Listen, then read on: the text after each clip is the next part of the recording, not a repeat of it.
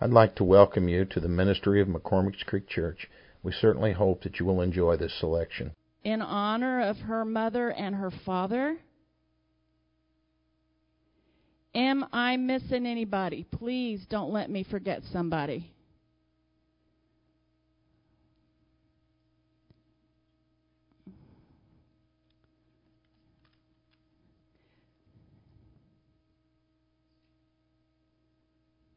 Get everybody down here, and Sister Connie's going to take a picture for us.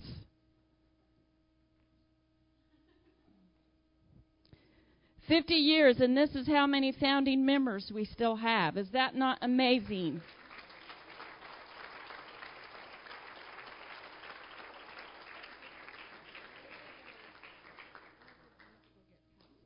Where's Patsy?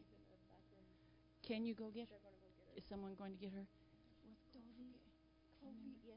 Brother Gentry and Sister Lois, come on down.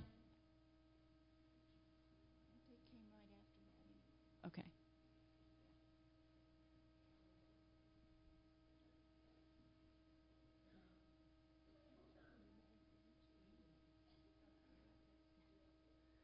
Wow.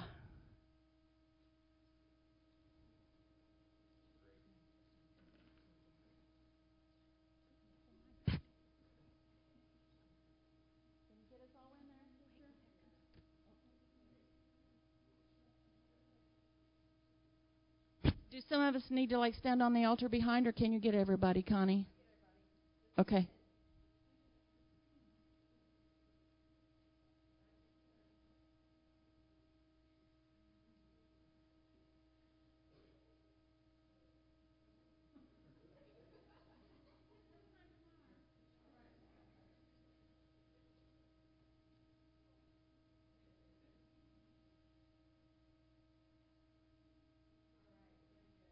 All right.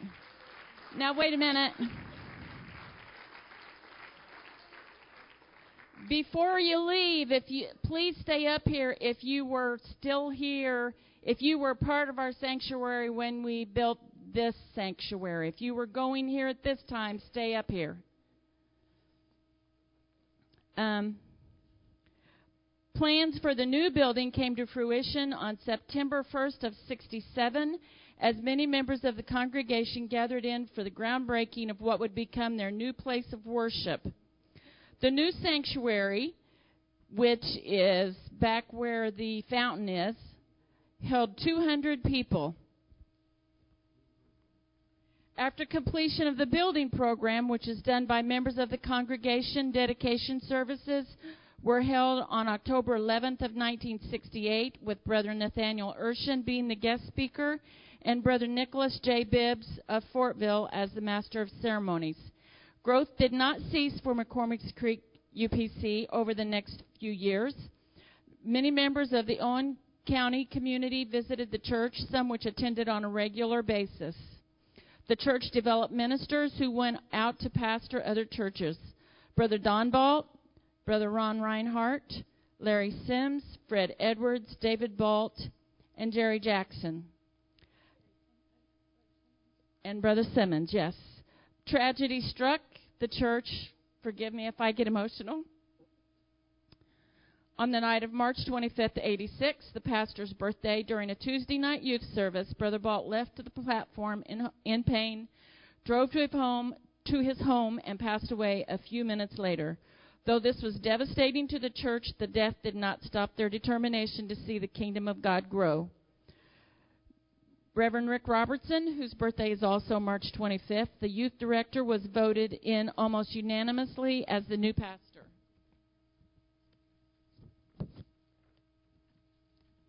Church attendance at this time fluctuated between 50 to 75 people.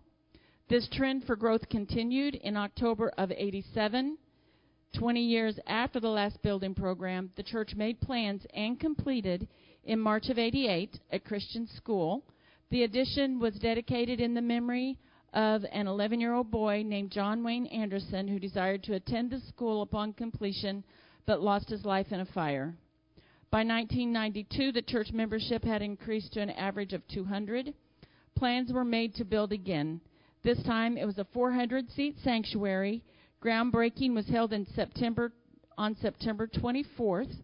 Ira Anderson, who helped purchase the property in 1963, was among those members who attended this cer- ceremony. Brother Anderson served as trustee for the church until his death on June 29th of 93 at the age of 87. The tradition of the congregation working, working together to build the new addition remained as members volunteered their services and the work began. Sunday school rooms, which had been in the basement in the previous sanctuary, were moved upstairs. The basement was remodeled as a fellowship hall. A new prayer room was added to the old, to the remodeling of the old sanctuary, and the new structure was dedicated in the memory of Reverend John and Alice Balt. Dedication services were held for the new building on April 18th of 1993. Brother Utterback, a longtime friend of the late Pastor Balt, officiated the services, and revival services were also held during the week. Brother Cisco was the speaker for these services. Okay, now I need to know how many people remember us moving into the new sanctuary. How many was part of our church then? I would like to have you come down, and I don't know if we can get us all in a picture, maybe some of them standing along the aisle. Pastor Robertson, I'd like to have you, everyone that was a part of this church in 1993.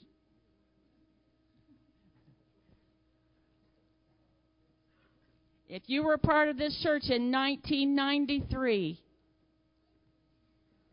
some of you men, if you can stand on the altar rail behind,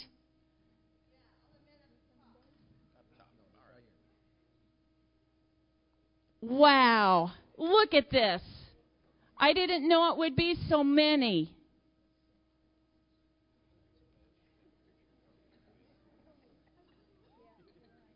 Anybody else from 1993?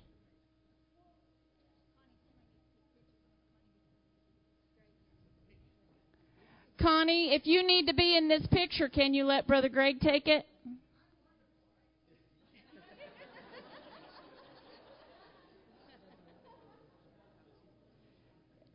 Even our children that was born before 1993. Anybody else that I'm missing?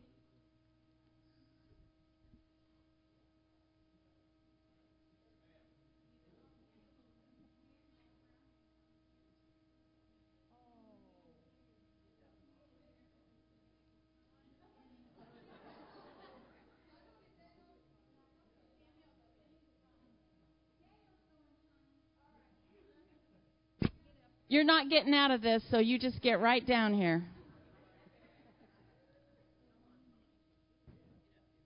This is a special day, and we've got time.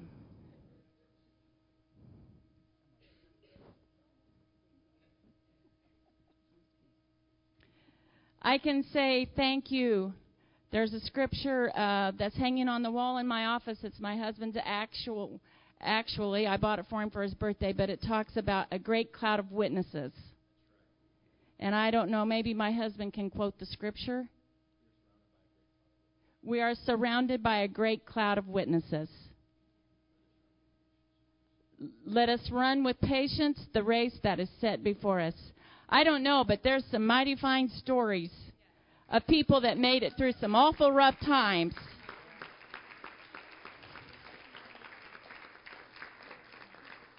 And they're still here to tell about it.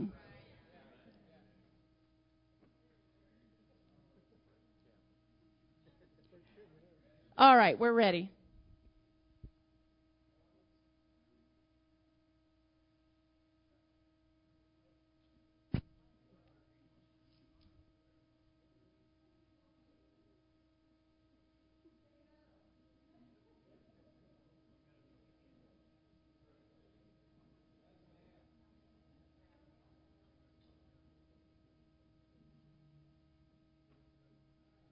All right. Thank you so much. And thank you for.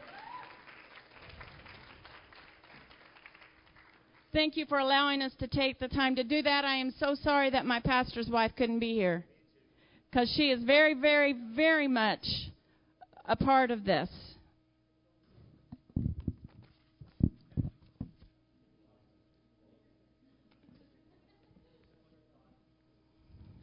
I wanted to start naming names, but I knew that I would forget somebody. So thank you all for helping me um, get through that.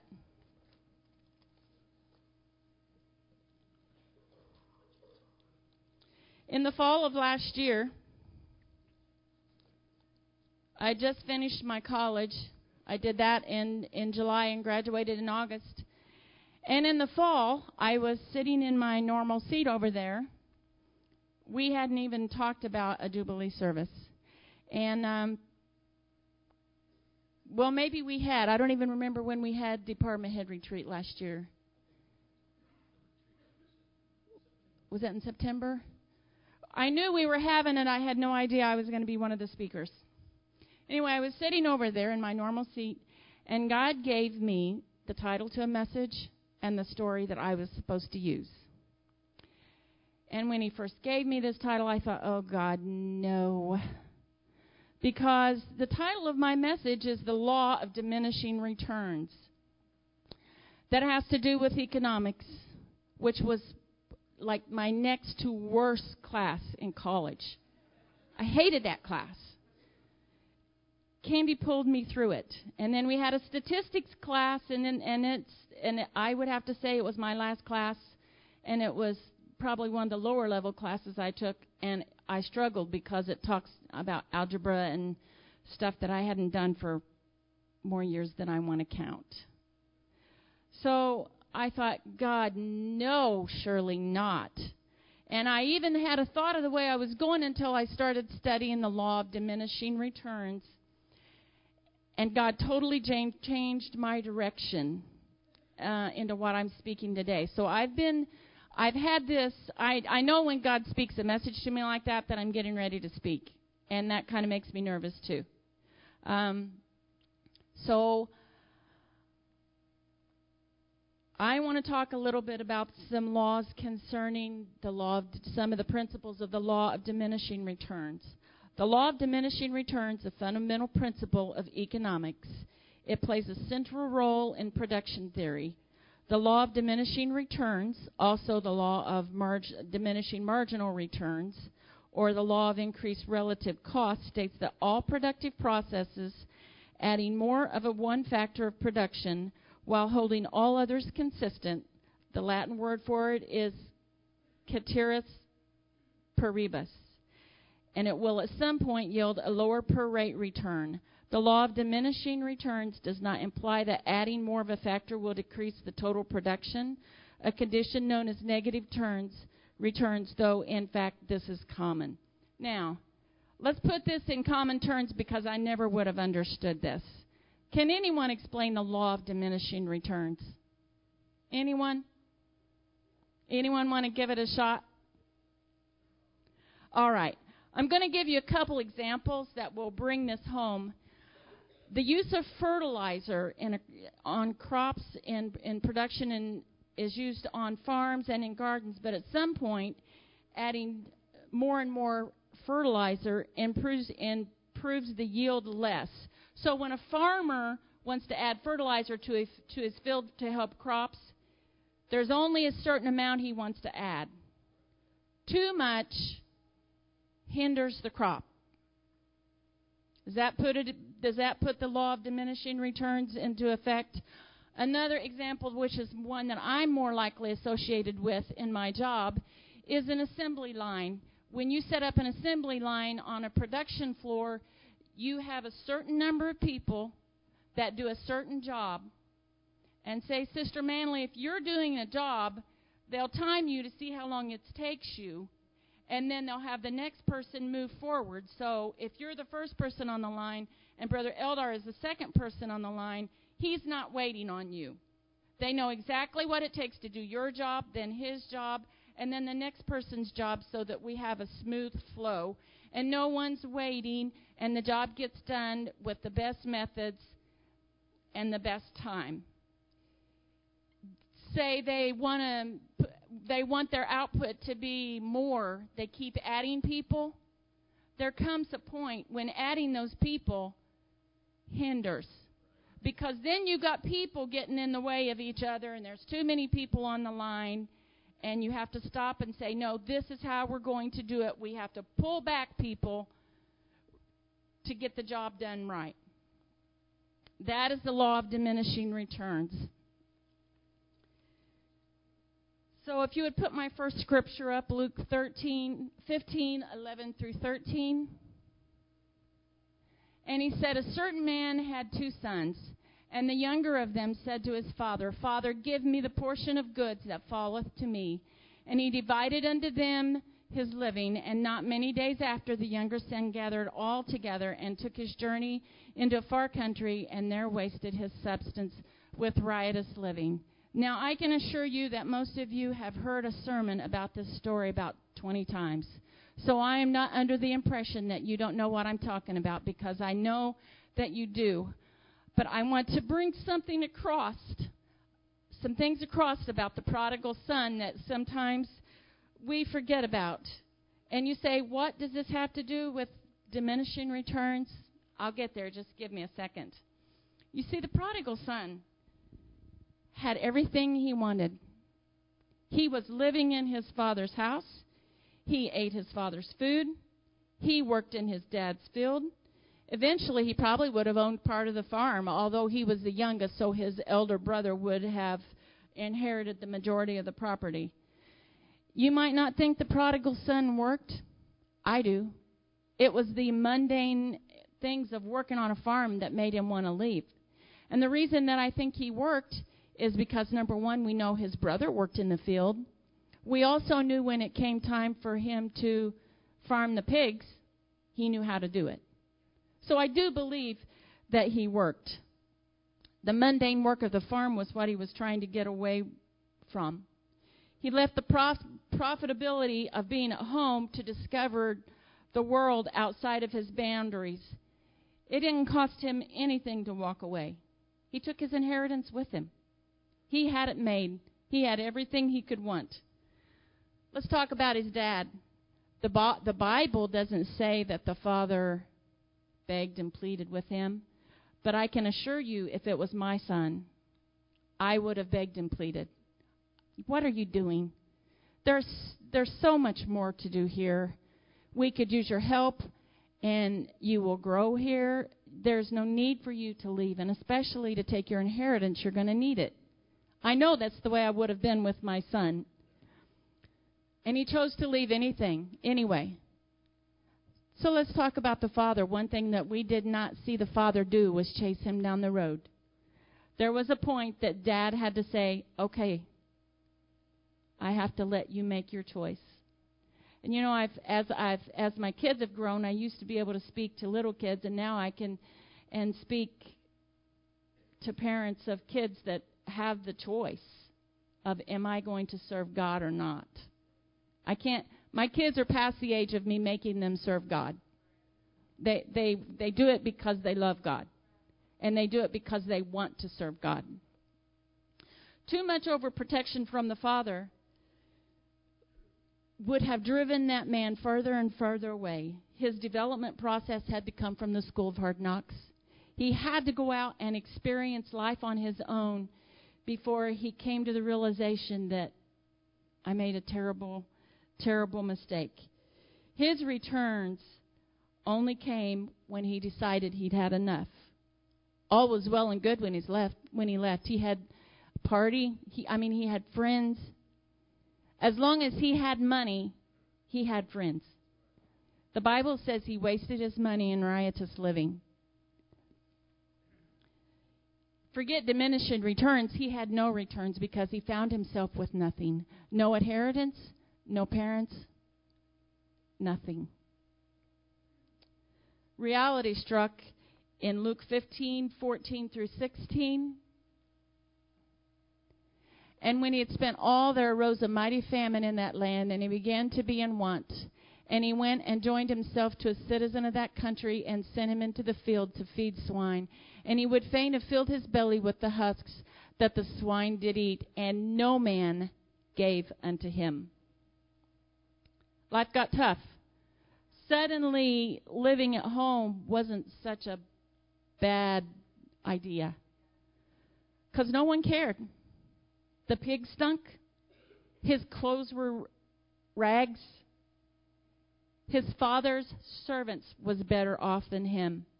He came to his senses through adversity, and he never would have done this had the dad made him stay on the farm. That's what it took for him to come to the realization is is that I can do better than this. Dad wasn't there to coach him. Dad didn't know this, the situation that he was in. Even the pig farmer didn't care. He had to eat the pig's food. Absolutely no one cared for him. I've heard many people that were backsliders comment when they return that they can't believe how far they went from what they originally were. See, it starts out real small. Like, I can do this. And suddenly they're in places that, oh my God, how did I get here? God help me. What did I do wrong to get here? But that's where the prodigal son was. Sin has a way of doing that. Luke 15, 17 through 19 says, And when he came to himself, he said, How many hired servants of my father's have bread enough to spare? And I perish with hunger. I will arise and go to my father, and I will say to him, Father, I've sinned against heaven and before thee, and am no more worthy to be called thy son. Make me as one of thy hired servants. You know, the prodigal son did not make it back in one day. He had a long road home and he had to think about it the whole way. I'm sure that as he passed through the various towns, people saw him on the street and was like, Is this the same guy we partied with? And I'm sure they ridiculed him for what he had become because when they knew him, he had money. Now he has no money and his clothes are in rags and he stinks like the pig pen. And I know his thought was if I can just get back home. If I can just get back home. He had no promise that his dad would accept him. He couldn't call dad and say, I'm coming home. There he was, a long distance, and he was starving, and he had no clothes, that were his clothes were rags and he was an absolute mess. But if I can just get back to the Father's house, everything's going to be all right. Let's talk about Dad. See, Dad didn't know he was coming either. There was no text message saying, Dad, I'm coming home. There was no phone call that said, Dad, would you accept me back?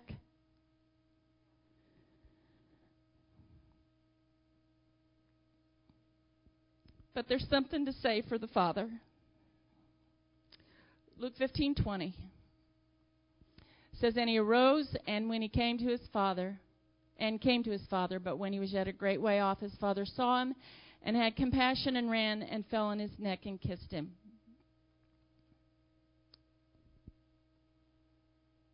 It says, "Father saw him afar off and come running." This speaks to me of yearning, anticipation, waiting, and watching. You know, I picture the father waiting and watching, just waiting and watching.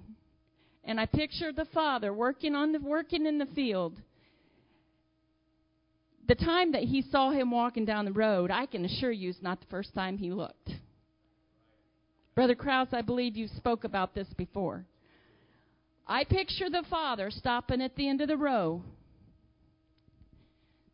and just looking because maybe my son's coming home today. And maybe it's not today, but maybe it will be tomorrow. And maybe if it's not tomorrow, it might be in the next few years. But my son's coming home because I'm praying.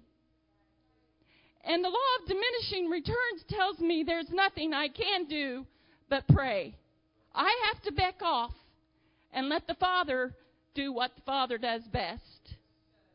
You see, there's a time of sowing and planting, which is what my pastor and my father before him did sowing and planting, and continuous sowing and planting. But God gives the increase. And we can pray and pray and pray, and nothing's going to happen until God calls their name and God is calling their name. If they have been in the doors of these church, God has called their name. And when, my God. And when we hold them up before Him in prayer, He hears that prayer. And you can't tell me that on the bar stool, that wherever they are, they do not hear God calling them back. I firmly believe they're calling him back. Key with the Father is he had an expectancy that it would happen. Don't know when. But the but in the last days God's going to call his people back. So I know that he's calling back the people that have served him. And suddenly the day came that the father seen him walking down the road. And the scripture says, let me get back to it. 20 says, Father saw him afar off and came running to hug him. Let's talk about what the Father did not do. And I'd like to use my children for examples if I could. I see my children walking down the road, coming back to the Father's house.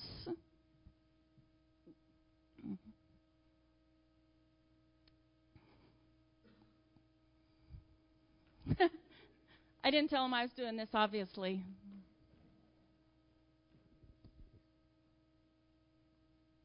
You see, we're walking down the road home. And if I grilled my children, where have you been? What have you done? What are those gauges in your ears? And what is that pink hair? And why is there a baby? Do you know what my children would do? Thank God my children are in church. But do you know what my children would do if I grilled them like that? They would turn around and run. They would not make their way back to the fathers. They would say, I'm not accepted here, and they would turn around and run away. Thank you.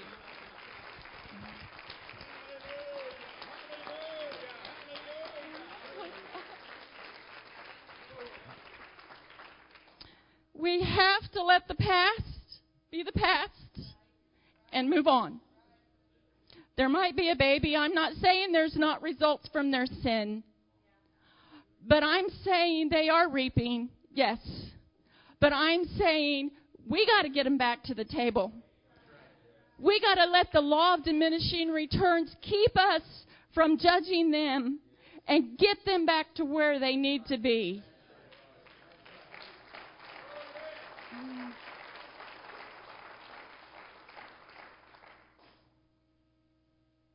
You know, my husband spoke about Samson a couple weeks ago. No one had to tell Samson what he did wrong. You know, he started out simple uh, with Delilah, he he let her tie his hair with, with tie him up with green withes and then with rope. Suddenly, it got closer to the source, and he tied she the, he was tied the seven locks of his hair, and then finally, the source of his glory and the source of his strength was cut off. That was all through a process of time. Samson knew what he did to lose his strength, and he also knew what to do to get it back. And in his ending, he got it back. Even though it cost him his life, he got it back.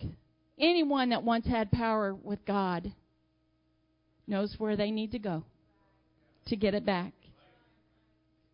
Luke 15:21 through 24 says the son said to him, "Father, I've sinned against heaven and in thy sight and am no more worthy to be called thy son." But the father said to his servants, "Bring forth the best robe and put it on him." Put a ring on his hand and shoes on his feet, and bring hither a fatted calf, and kill it, and let us eat and be merry. For this my son was dead and is alive again. He was lost and is found. And they began to be merry. Let's have a party. Let's rejoice. Because my son was lost and now he's found. Why make merry? Why have a dinner party? We've always thought it was to celebrate his return, but I want to submit another reason. You see, the meal is a place for sustenance and communication. We gain strength from the food and from the conversation. In the, in the early to mid 20th century, eating at the table was a common ritual and it built family ties. American families declined in closeness when they stopped eating together and started eating in front of the television. Gallup poll statistics show that slightly more than a quarter of adults with children under 18 report that their families eat dinner together at home seven nights a week. Almost half, 47% of parents say their family eat together between four to six times a week, and another quarter say they eat together three or few nights a week. I don't have to tell you what that's done to the family unit. Because the family unit is not what it was. Because we don't take time to converse and to sit down and have a meal together. And you think that might be simple, but that is the time of day when everyone gets together to talk and to spend time together. When we eat together, we communicate and grow stronger as a family unit. Now, I'm going somewhere with this, so give me just a minute. A lot of times we want to stop the story right there, but I want to take it a little bit further because I want to talk about the brother. Luke 15:25 to 32. Now his elder son was in the field, and as he came and drew nigh to the house, he heard music and dancing. And he called one of the servants and asked what these things meant. And he said unto them, Thy brother is come, and thy father has killed the fatted calf, because he hath received him safe and sound. And he was angry, and he would not go in. Therefore his father came out and treated him. And he answering said to his father, Lo, these many years do I serve thee, neither transgressed I at any time thy commandments, and yet thou never gave me a kid that I might make merry with my friends. Oh, does this sound familiar? But as soon as this thy son was come, which hath devoured thy living with harlots, thou hast killed for him the fatted calf. And he said unto him, Son, thou art ever with me and all that I have is thine. It was meet that we should make merry and be glad. For this thy brother was dead and is alive again, and was lost and is found. You know, there's a special place, I believe, for for the brother that never left. I I I I am honored that God kept me and I never left. And I don't say that to brag, I say that because God kept me. But there's also a place for the person that is trying to make their way back. You see, it's so much easier to find someone else's fault and and forget that you could possibly have some of your own. The brother was jealous because his younger brother was being honored. Could it be possible that he knew about the party and chose not to come? I think it could be because I know if it was my child that was returning, I would go to their sibling and say, Hey, we're celebrating. Come join us. I want to make merry and I want to be happy because the son's returned. Do you realize that all this time that the brother could have been sitting at the table receiving nourishment, he wouldn't come in? How many times do we come and sit in the doors of this church, right in the house, and we don't take the time to come to the table where we're going to be nourished? We, you know, we might sit there and we might raise our hands and our, mi- and our mind be a thousand miles away. When right down here is where you're going to be fed, we have problems. We, we deal with the daily problems of life. But we need to come in the house. And more than coming in the house, we need to come to the table. You see, the table is where you receive your nourishment. And your nourishment comes not only from the food, but from the fellowship with your siblings and we are all brothers and sisters. We are siblings. And this is our table. And not only is there a place for all of us at the table, there's still an open seat for everyone that's walked out these doors. so that when they walk back in, their seats waiting for them. It never changed. When we see someone on the street that used to go here, they're still our brother and our sister. They might have walked away, but they're still part of us. And now more than ever, we need to hold them up in prayer. I know by the signs of the times that it won't be long. I know by the signs of the times that my Jesus is coming back. And I know that it won't be long. And my heart has long been for the backsliders. Brother Davis, I never quit praying for your girls. Never. I never quit praying for Krista's and the Krista's and the Amy's, Krista Sims, the Amy's. I could go through lists of people. Ashton, I never quit praying for your mom and dad. Because these are people that needs to be part of us again. And I don't ever want to forget them. Because they need to be back at the table with us. And we all need to be here together. Spiritual food is here. God's power is falling. We all can sense changes that are coming to us. I believe God's getting ready to pour out on this church. One thing I was going to say early that that I didn't say earlier was I'm so honored that for 50 years we've helped, held to the same beliefs. What was sin 50 years ago is still sin.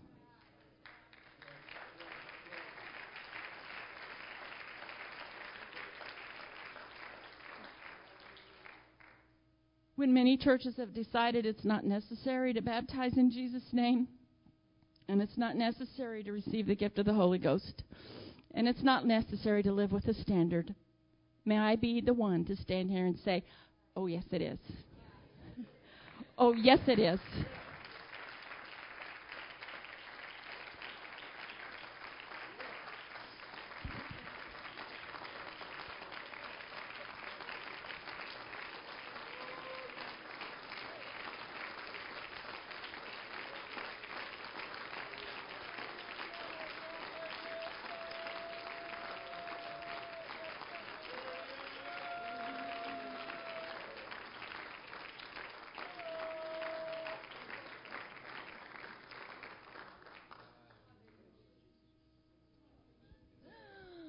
Heard so many people say they drove by their this church and something was drawing them to come in.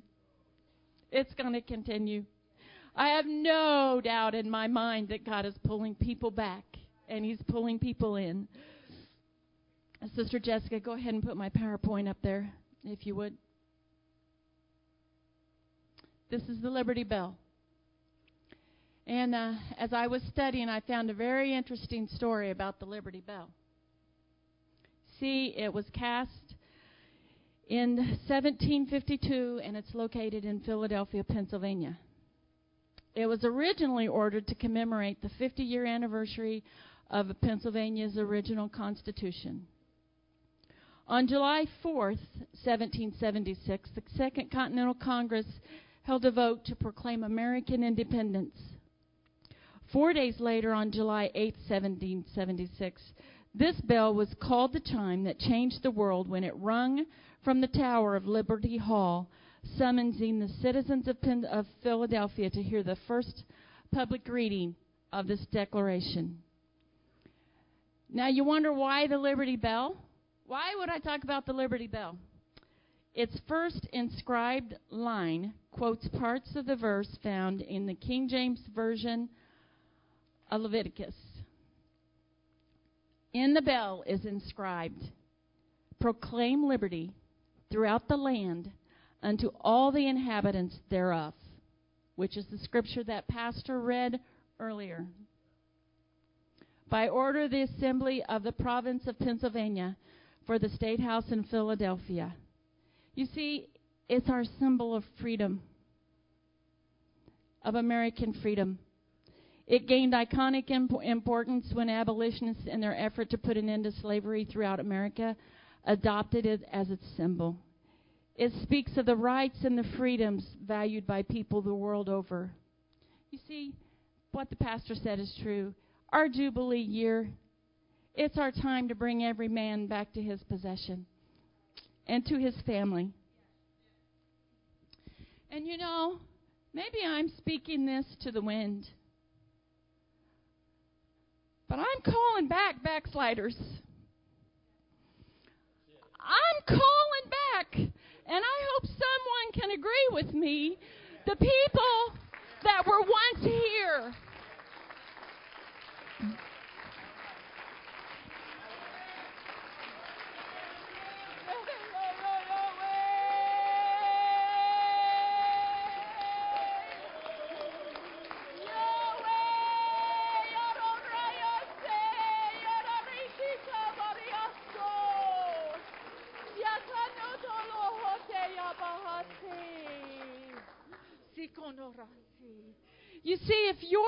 Brother that needs to come and dine, or the sister that just needs the refreshing of the Spirit, maybe you've not been here a while, these altars are open.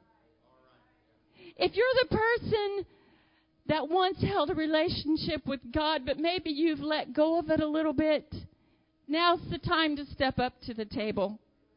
Now is the time to renew your covenant with Jesus Christ. Now is the, t- is the time to come with your brothers and your sisters and to be fed because it all centers around the table, not just the house, but the table where we're fed, where we come in and we meet with each other and we meet with God. This is our 50 year celebration. We've said it all morning. And I want to take the time to say thank you, Jesus, for 50 years. And I want to say thank you to God because I know what's coming.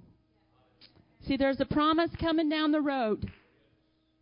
Today, tomorrow, down the road, those people you've prayed for, I'm not giving up on them. I'm not giving up on them in Jesus' name.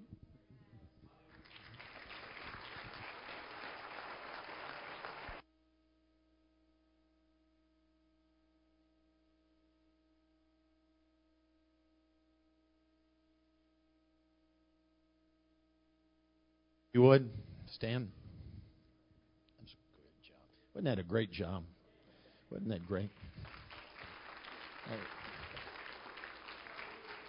Really was. So, so appropriate, so in tune. I, I, uh, I needed that. You have a tendency after so long that you begin to uh, think what's you know these people are never going to come back. You know what's the use? You you see them come and go and and every so often god has to shake you up just a little bit and let you remind you of how you used to be. Uh, I, you know not not everybody that that's in church is in church. You know and sometimes you especially a young person they're there but they're not there. And you know that's the most important thing is that we get not just their body, but their heart, their soul, everything. That's what that's what matters, and and this is appropriate, and I believe that we have got, and it's been prophesied many times over us, and how God is going to bless us, and and I believe that. But I, I want to be honest with you. The most important thing to me is to see the group that we've got right here in church five, six years from now. Uh, they're all important, but right now, that's I want to see them. I don't want to. I, we lose so many. We lose so many 18, 19, 20 years old. I don't want to see that happen because you know this next bunch of preachers, better preachers than than I am, I hope is going to be coming up out of this bunch. And if the Lord tarries long enough, the next bunch. And if he doesn't, wouldn't it be great to know that we have had a group of young people? If he comes in the next four or five years, we got a group of young people that loves him so much that they're gonna they're gonna beat me up in the rapture. It'll be awful hard because I'm if it's gonna. I've already talked to God about the rapture. I want it to happen while I'm preaching. You know, I want it to happen while I'm preaching. That way, I've got a better start than the rest of you when I get out of here. Oh, God's good to us. God's good to us. Let's raise our hands and let's just let's call back some backsliders right now. Lord Jesus, we thank you for your blessings. God, let all that has been said here this morning, God, as we call back those backsliders, Jesus, let the clarion call go forth now. Touch their hearts, convict them, Jesus. Let them feel your presence even now. I feel your anointing. I feel your power. I feel, God, your heart. And I know, Lord, it's always your heart to bring back that which is lost, to seek and to save that which is lost. And I pray now, in Jesus' name. In Jesus' name.